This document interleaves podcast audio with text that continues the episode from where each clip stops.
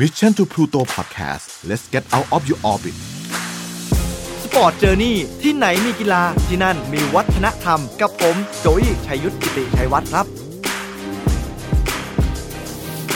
สวัสดีครับ ขอต้อนรับทุกท่านนะครับ เข้าสู่รายการ Sport Journey ที่ไหนมีกีฬาที่นั่นมีวัฒนธรรมครับ และนี่ถือว่ากลับมาพบกันอีกครั้งใน EP ที่ 2 แล้วของรายการของเรานั่นเอง เราจะเจอเจอกันทุกวันพุธแบบนี้นะครับ และสำหรับใครที่ยังไม่เคยฟัง EP แรกนะครับ ลองย้อนกลับไปฟังกันได้ เป็นเรื่องราวของคุณริกะอิชิเกะสาวลูกครึ่งไทยญี่ปุ่น นักกีฬาต่อสู้ MMA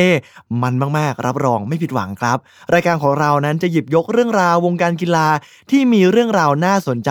และเต็มเปี่ยมไปด้วยพลังนะครับรวมไปถึง วัฒนธรรมของกีฬานั้นๆ มาจุดประกายและแรงบันดาลใจให้กับคุณผู้ฟังทุกท่านเลย กับผมโจอี้ชัยยุทธทางช่องทาง Mission to Pluto Podcast ครับ วันนี้เนี่ยผมได้หยิบยกเรื่องราวกีฬาซูโม่ถือว่าเป็นกีฬาประจำชาติญี่ปุ่นนะครับที่เป็นประเพณีสืบทอดต่อกันมาอย่างยาวนาน แต่ว่าคนไทยของเรานะน้อยคนมากจะรู้จักกีฬานี้ ทั้งทั้งที่จริง ๆ แล้ว วัฒนธรรมและอาหารการท่องเที่ยว คนไทยแทบจะยกให้ญี่ปุ่นเนี่ยเป็นอันดับหนึ่งต้นๆในใจเลยก็ว่าได้ แต่ถ้าหากพูดถึงกีฬาซูโม่หลายคนก็จะนึกภาพออกเพียงแค่ ผู้ชายรูปร่างอ้วนๆตัวใหญ่ๆสองคน มาพุ่งชนกันเสียงอึดอัดอึดอัดอะไรประมาณนี้นะครับ แต่ว่า มันจะมีที่มาที่ไปยังไง และจะมีกฎกติกาอะไรบ้าง วันนี้เนี่ยโจวี่จะมาเล่าให้ฟังให้ไขข้อข้องใจ รู้กันกระจ่างไปเลยนะครับ ผมจะเล่าย้อนกลับไปเลยซูโม่เนี่ยจริง ๆ แล้วนะครับ เขาเริ่มตั้งแต่สมัยโบราณกาลย้อนกลับไปคริสตศตวรรษที่ 8 คศ 710 หรือ ง่าย ๆ คือสมัย 1,300 ปีที่แล้ว ยาวนานมากๆ ชนิดที่ผมเองก็ยังไม่คิดเลยนะครับว่าจะยาวนานได้ขนาดนี้ แรกเริ่มเดิมทีเนี่ยซูโม่นะครับเขาเกิดจากพิธีกรรมของเหล่าเกษตรกรที่ต้องการบูชาเทพเจ้า เพื่อให้ผลผลิตการเก็บเกี่ยวของข้าวของเขาเนี่ยดีขึ้นครับแต่หลังจากนั้นไม่นานนะครับซูโม่ก็ได้กลายเป็นประเพณีการเสี่ยงทายผลผลิตทางการเกษตร ทั้งหมดของประเทศญี่ปุ่นถ้าให้นึกภาพคล้าย ๆ กับ การเลือกพระโคของบ้านเราอะไรทำนองนั้นเลยก็ว่าได้ครับ จนก็ได้พัฒนามาเรื่อยๆ กลายเป็นงานพระราชพิธีของราชสำนักในวังหลวง โดยเขาได้คัดเลือกนักมวยปั้มจากกองทัพมาสู้กันครับ โดยคัดจากนักสู้ในสมัยก่อน เช่นซามูไรของเหล่าโชกุนครับ เพราะถือว่าเป็นนักรบที่แข็งแกร่ง เป็นตัวแทนมาสู้กันในพิธีซูโม่นี้ นั่นเลยเป็นเหตุผลที่มาที่ไปของการไว้ทรงผมที่เรียกว่าจนมาเกะ ที่ได้รับแรงบันดาลใจมาจากซูโม่ในอดีตนะครับ เพื่อจะได้คงสืบทอดประเพณีไว้ ให้เหมือนกับต้นฉบับได้มากที่สุด และด้วยความที่เป็นกีฬาโบราณนะครับได้รับอิทธิพลมาจากลัทธิชินโต ก็เลยทำให้ซูโม่นั้นจึงมีพิธีและธรรมเนียมประเพณีมากมาย นักซูโม่ก็จะต้องรักษากฎระเบียบอย่างเคร่งครัดราวกับเป็นหนึ่งในนักบวชของศาสนาก็ว่าได้แหมฟังมาถึงตรงนี้แล้วรู้สึก เลื่อมใสแล้วก็ศรัทธาขึ้นมานะครับ พวกเขาจะต้องสวมใส่ชุดยูกะตะในที่สาธารณะอยู่เสมอ และในขณะที่ให้สัมภาษณ์นะครับ ออกทีวีหรืออะไรก็แล้วแต่ จะต้องวางตัวด้วยการพูดสุภาพเรียบร้อย จะไม่มีการข่มขวัญคู่ต่อสู้ เหมือนนักมวยที่เรามักจะเห็น หรือการทำท่าแบบยื่นมือเอาหมัดใส่ปลายคางกันที่เราเห็นในมวยสากลนะครับ แม้ในขณะช่วงการแข่งขันก็แล้วแต่ ก็จะไม่มีการพูดข่มขวัญคู่ต่อสู้ในขณะแข่งขัน หรือว่ายั่วยุกันแต่อย่างใดเลยซึ่งสถานะเช่นนี้เนี่ยทำให้พวกเขานะครับ มักถูกค่อมศีรษะ จากผู้คนในที่สาธารณะด้วยความเคารพ ราวกับเป็นผู้หลักผู้ใหญ่ที่พวกเรานั้นนับถือก็ว่าได้ครับกีฬาซูโม่ในอดีตนะครับเดิมทีอย่างที่บอกไปเกิดขึ้นเพื่อต้องการบูชาเทพเจ้า แต่ก็ได้ถูกพัฒนากลายเป็นเพื่อสร้างความบันเทิงให้แก่เจ้าขุนมูลนายในวัง และก็ถูกพัฒนาต่อเนื่องจนกลายมาเป็นกีฬาอาชีพครับ ต้องเล่าว่าในอดีตผู้ที่เล่นกีฬาซูโม่ไม่ได้มีน้ำหนักตัวที่ใหญ่เหมือนอย่างในปัจจุบันนะครับ และซูโม่ก็ไม่ได้มีการ จำกัดน้ำหนักในการแข่งขัน นั่นหมายความว่า คุณจะตัวเล็กตัวใหญ่ก็สามารถแข่งขันกีฬานี้ได้หมดเลย โดยไม่มีข้อจำกัดเรื่องของขนาดตัวเข้ามา และผมก็เคยเห็นนะครับว่ามีคนตัวที่เล็กกว่า คนตัวใหญ่มากๆเนี่ย ล้มชนะมาแล้วนะครับโอ้โหผมก็งงเลยว่าเออจริง ๆ แล้วเนี่ยขนาดตัว มันไม่ได้มีผลต่อการแข่งขันจริง ๆ ครับ แต่ถ้าว่าในปัจจุบันเนี่ยผู้ที่เข้าแข่งขันกีฬาซูโม่มักจะมีน้ำหนักตัวมากกว่า 90 กิโลกรัมขึ้นไป เพราะพวกเขาเชื่อนะครับว่าน้ำหนักตัวที่มากขึ้นเนี่ยจะทำให้พวกเขาแข็งแกร่งมากขึ้น ยิ่งหนักมากเท่าไหร่ ฝ่ายตรงตรงข้ามเนี่ยก็จะไม่สามารถผลักเขา หรือดันให้เขาล้มลงได้อย่างแน่นอนครับและนักซูโม่นะครับที่ตัวใหญ่มากๆเนี่ยในสายตาบางคนอาจจะมองว่า เอ๊ะคุณอ้วนหรือเปล่ามีแต่ไขมัน แท้จริงแล้วเนี่ยพวกเหล่านั้นคือกล้ามเนื้อครับที่ผสมผสานไว้ด้วยไขมันเข้าด้วยกัน และนักซูโม่เนี่ยก็จะมีการกินเยอะมากๆในแต่ละวันครับ เออคือเขาพูดว่ากินกันเป็นกระมังก็ว่าได้ แล้วก็จะได้ฝึกฝนอย่างหนักมากๆทำให้ตัวเองนั้นแข็งแรง ตัวใหญ่ แล้วก็มีรากฐานที่มั่นคงในการต่อสู้กับคู่แข่ง เพื่อไม่ให้ถูกผลักล้มจนแพ้ ทุกอย่างจึงขึ้นอยู่กับพละกำลังเทคนิคที่จะล้มคู่ต่อสู้ไว้ได้ ก่อนการแข่งขันนะครับซูโม่จะคล้ายๆ กับมวยไทยบ้านเรา จะมีพิธีกรรมก่อนเริ่มการแข่งขัน เช่น การกำเกลือครับมาโรยลงกับพื้น เป็นสัญลักษณ์นะครับว่าพวกเขาจะต่อสู้ด้วยความบริสุทธิ์โปร่งใส เหมือนดั่งเกลือที่โรยลงไปยังไงอย่างนั้นเลยครับ หลังจากนั้นครับจะยกขาทีละข้างให้สูงที่สุด เพื่อกระทืบลงพื้นให้ดังๆครับ เพื่อเป็นการข่มขวัญคู่ต่อสู้ ให้ดูน่าเกรงขาม จากนั้นเนี่ยทั้งคู่จะค่อยๆ นั่งยองๆจ้องหน้าคู่ต่อสู้กำหมัดลงพื้นเล็กน้อยครับ อยู่ในท่าเตรียมพุ่งชนเข้าใส่กัน และรอฟังกรรมการให้สัญญาณ และเมื่อกรรมการดูว่าทั้งคู่พร้อมที่จะสู้กันอย่างเต็มที่แล้ว กรรมการครับจะให้สัญญาณเริ่มการแข่งขัน ทั้งคู่ก็จะพุ่งเข้าสู้กันอย่างไม่คิดชีวิตก็ว่าได้ จนบางครั้งครับก็จะเกิดการกระแทกกันของตัวครับ ดังสนั่นวันไหวเลยก็ว่าได้ครับ และบางครั้งก็เกิดอุบัติเหตุหัวชนกัน จนหัวแตกคิ้วแตกก็มีเกิดขึ้นบ่อยไปครับ คราวนี้เรามาฟังเรื่องของกฎกติกาการแข่งขันกันบ้าง จะต้องทำให้คู่ต่อสู้ ก้าวขาหรือก้าวเท้าออกจากนอกวงกลมไม่ได้ เรียกว่าโยริกิริครับ หรืออนุญาตให้ฝ่าเท้าสองข้าง คืออวัยวะเดียวครับ ที่สามารถสัมผัสพื้นได้เท่านั้น นอกเหนือจากนี้เนี่ยการที่ทำให้ส่วนใดส่วนหนึ่งของร่างกายคู่ต่อสู้สัมผัสพื้น เช่น มือเอื้อมลงไปแตะพื้น ล้มลงหรือว่านั่งลงไปที่พื้นนะครับ ก็จะถือว่าแพ้โดยทันที ข้อห้ามในการแข่งขันก็คือ ห้ามโจมตี ต่ำกว่าเอวลงไปหรือว่าอวัยวะเพศก็ห้ามเลยนะครับ เรื่องนี้ การแข่งขันนะครับจะไม่ได้มีการกำหนดเวลาเกิดขึ้น แต่ทุกคนจะต้องล้มคู่ต่อสู้ให้เร็วที่สุด และหากทั้งสองฝ่ายนะครับเกิดอาการเหนื่อยเกิดขึ้นมาเนี่ยเขาก็จะมีการเกาะกันครับเพื่อพักหายใจสักหนึ่งถึงสองวิห้าวิบ้างครับ แล้วก็พอเหนื่อยหายเหนื่อยแล้วเนี่ยก็จะกลับมาลุยกันต่อ แล้วเขาบอกว่าเทคนิคนี้เนี่ยจริงๆแล้วเราจะเห็นได้บ่อยในมวยสากลนะครับเมื่อคู่แข่งเนี่ยเหนื่อย หรือเสียเปรียบเขาก็จะมีการวิ่งเข้ามากอดกันเพื่อพักหายใจเหมือนที่เราเคยเห็นในเวทีมวยอะไรอย่างนั้นเลย การแข่งขันซูโม่ครับส่วนใหญ่เนี่ยเขาจะใช้เวลากันไม่ถึง 3 นาที ก็มักจะรู้ผลแพ้ชนะแล้ว เป็นการต่อสู้ที่เร็วมาก ห้ามกระพริบตาเลยอาจจะพลาดช็อตเด็ดไปก็ว่าได้ครับ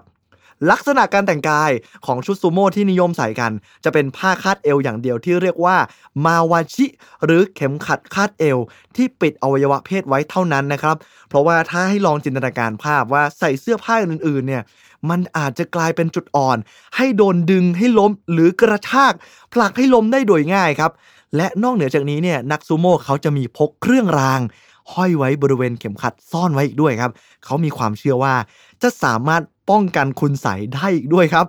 ส่วนสนามการแข่งขันซูโม่นั้นเป็นเวทีที่จะมีฐานเป็นไม้นะครับ แล้วก็จะมีการสร้างสนามแข่งขันขึ้นมาด้วยการนำดินเหนียว ผสมทรายแล้วก็ฟางข้าว บีบอัดให้ขึ้นสูงจากพื้นนะครับ แล้วก็จะมีการกั้นพื้นที่เป็นลักษณะวงกลมที่เรียกว่าโดเคียว ก็จะมีขนาดเส้นผ่าศูนย์กลางนะครับ 4 เมตร ซึ่งพื้นที่ทั้งหมดบนเวทีก็จะประมาณ 16 ตารางเมตร ลองนึกภาพตามนะครับ ก็ถือว่าเป็นพื้นที่ที่ไม่ได้ใหญ่มากเลยเนาะสำหรับนักกีฬาซูโม่ตัวใหญ่ๆ 2 คนยืนอยู่บนนั้น และตรงกลางวงกลมนะครับจะมีเส้นสีขาวจำนวน 2 เส้น ตีไว้ให้กับนักกีฬาซูโม่เนี่ยยืนอยู่ด้านหลังเส้นเพื่อเป็นการเตรียมตัวเข้าสู่การแข่งขันครับ บนเวทีนะครับก็จะมีกรรมการคอยดูสังเกตการณ์อยู่ 1 คน รอบๆ เวทีก็จะมีกรรมการอีก 5 คน คอยช่วยกันดูตัดสินนะครับ หลายคนคงไม่ทราบนะครับว่าท่าต่อสู้ของซูโม่เนี่ยจริงๆแล้วเนี่ยมีมากถึง 70 ท่าด้วยกัน โอ้โหเยอะมากทีเดียว ผมนี่เวลาที่คนดูไม่เป็นมองผ่านๆก็จะ เอ้เขาก็แค่ผลักๆกัน ไม่น่าเชื่อ ว่าจะมีท่าเยอะมากขนาดนี้ และเมื่อการแข่งขันจบลงแล้ว ผู้ชนะต้องมาสาธิตให้ดูด้วยนะครับว่า เมื่อสักครู่นี้เนี่ยเขาได้ใช้ท่าไหนในการเอาชนะคู่ต่อสู้ ให้ได้ผู้ชมในสนามเข้าใจถึงการดูซูโม่มากยิ่งขึ้นครับการแข่งขันต่อปีจะมีนักซูโม่เข้าแข่งขันไม่เกิน 600 คน จะแข่งขันกันปีละ 6 ครั้ง ครั้งละ 15 วัน แข่งขันต่อเนื่องกันทุกวันเลยวันละ 1 แมตช์สำหรับผู้เข้าแข่งขัน 1 คนนะครับ แล้วมาดูว่าคนที่สามารถชนะได้มากที่สุดภายใน 15 วันก็จะเป็นผู้ชนะหรือเป็นแชมป์แชมป์เขาจะได้รับถ้วยรางวัลจากจักรพรรดิครับ รวมถึงของรางวัล เป็นเนื้อวัวชั้นดีโอ้โหผมนึกถึงมัตสึสกะนะ ที่แบบย่างโอ้โหหอมๆอร่อยๆนะ ทานกับข้าวสารนะครับ ที่เขาจะให้ในปริมาณที่เขาบอกว่าเลี้ยงคนในค่าย ตลอด 1 ปีในสังกัดได้เลยทีเดียวครับนักซูโม่เนี่ยก็จะมีการแบ่งระดับชั้นนะครับ คล้ายๆ กับเทควันโดที่มีสายคัดเอวก็ว่าได้ซูโม่เนี่ยเขาจะมีแบ่งด้วยกันถึง 10 ชั้น เยอะมากเลยครับ และผู้ที่ได้เข้าสู่ระดับอาชีพจะต้องอยู่ในระดับ 5 หรือว่าดิวิชั่น 5 ขึ้นไปแล้ว จะเรียกว่าจูเรียว จะได้รับการรับรองเป็นเงินเดือนจากสมาคมซูโม่แต่ว่าถ้าเป็นซูโม่ระดับสูงมากๆเนี่ยจะได้เงินเดือนมากสุดสูงถึง 3 ล้านเยนโอ้โหถ้า 3 ล้านเยนเนี่ยผมตีให้ฟังเป็นเงินไทยฮะก็เกือบ 9 0 0แสนบาทเลยครับ เขาเรียกว่าตำแหน่งนี้ว่าโยโกซูนะก็คืออยู่อันดับ top ๆต้นๆเลย มีทั้งเงินรางวัลโบนัส รายได้จากสปอนเซอร์เพิ่มเข้ามานะครับ ถือว่าเป็นอีกหนึ่งอาชีพที่รายได้ดีมากๆ แต่วงเล็บนะครับก็ต้องอยู่ในระดับ top ของวงการซูโม่ให้ได้ก่อนนะ แต่ถ้าว่าช่วงหลังกีฬานี้นะครับผู้ที่อยู่ในตำแหน่งโยโกซุนะที่ผมบอกว่าเป็น ระดับท็อปท็อปเนี่ยเจ็ดสิบคนล้วนแล้วแต่เป็นชาวต่างชาติเท่านั้น เป็นชาวยุโรปอเมริกาซะส่วนใหญ่ เพราะเขาจะได้เปรียบในเรื่องของสรีระร่างกาย จนทางสมาคมญี่ปุ่นเนี่ยของซูโม่ญี่ปุ่นเขาก็เริ่มตระหนักถึงเรื่องนี้ครับว่าเฮ้ยถ้าเราปล่อยให้การแข่งขันเป็นต่อไปเรื่อยๆ แล้วโยโกซุนะมีแต่ชาวต่างชาติเนี่ย ซูโม่ในญี่ปุ่นมันจะเกิดอะไรขึ้น ก็เลยต้องออกมาตั้งกฎขึ้นใหม่ครับว่า การแข่งขันซูโม่ของเขาเนี่ยจะต้องเป็นคนญี่ปุ่นแท้ร้อยเปอร์เซ็นเท่านั้น เป็นลูกครึ่งที่มีสัญชาติญี่ปุ่น ก็ไม่สามารถเข้าร่วมได้นะครับ เพราะต้องเกิดและโตพ่อแม่เป็นคนญี่ปุ่นร้อยเปอร์เซ็นเท่านั้นครับตั้งใจเพื่อเป็นเจตนาในการสืบทอดกีฬาที่มีประเพณี และวัฒนธรรมของญี่ปุ่น โดยคนญี่ปุ่นแท้ๆสืบไปครับ คราวนี้นะครับผมจะมาเล่าเรื่องราวเกล็ดหน้าเศร้าของนักซูโม่ก็มีนะครับ เพราะพวกเขาเนี่ยจะถูกสั่งห้ามขับรถครับ หลายคนคุณงงว่าทำไมล่ะ เหตุผลครับทางสรีระร่างกาย ที่อาจจะทำให้นักซูโม่จับพวงมาลัยไม่ถึงครับ ลองนึกภาพตามนะครับ คนที่มีน้ำหนักมากๆ แล้วก็จะมีพุงที่จะค่อนข้างใหญ่ แล้วยื่นออกมาเนี่ย การที่แขนนะครับจะเอื้อมไปจับพวงมาลัย แล้วสาววงเลี้ยวเนี่ยมันอาจจะไม่ถึงครับเขาก็เลยออกกฎมาว่า คนที่มีนักซูโม่เนี่ยห้ามขับรถเลยน่าเศร้ามากๆครับ ฟังเรื่องนี้แล้วไม่ตลกเลยนะครับและถ้าหากเป็นนักซูโม่ที่เก่งๆ เนี่ย ก็อาจจะแก้ปัญหาเรื่องนี้ได้ ด้วยการมีเงินมากพอในการจ้างคนขับรถขับรถให้ครับ ที่ยิ่งไปกว่านั้นครับ พวกเขายังถูกห้ามใช้โทรศัพท์มือถือ และห้ามการมีแฟนอีกด้วย แล้วนักซูโม่ส่วนใหญ่ก็โอ้โหอย่างที่เห็นก็คือเป็น ผู้ชายนะครับ ยิ่งเราโตขึ้นเราก็อาจจะอยากมีแฟน แต่พวกเขาที่ห้ามให้ไม่ให้มีแฟนเนี่ย เพราะเขาต้องการให้คนที่มีแฟนได้หรือว่ามีครอบครัวได้ต้องอยู่ในอันดับดิวิชั่น2 ก็คือสูงขึ้นไป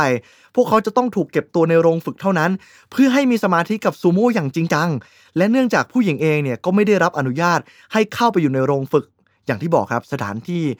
ลงฝึกเขาหรือว่านักซูโม่เนี่ยก็จะเหมือนกับสถานที่ศักดิ์สิทธิ์เลยก็ว่าได้ ถ้าพวกเขาอยากจะมีชีวิตเหมือนคนทั่วไป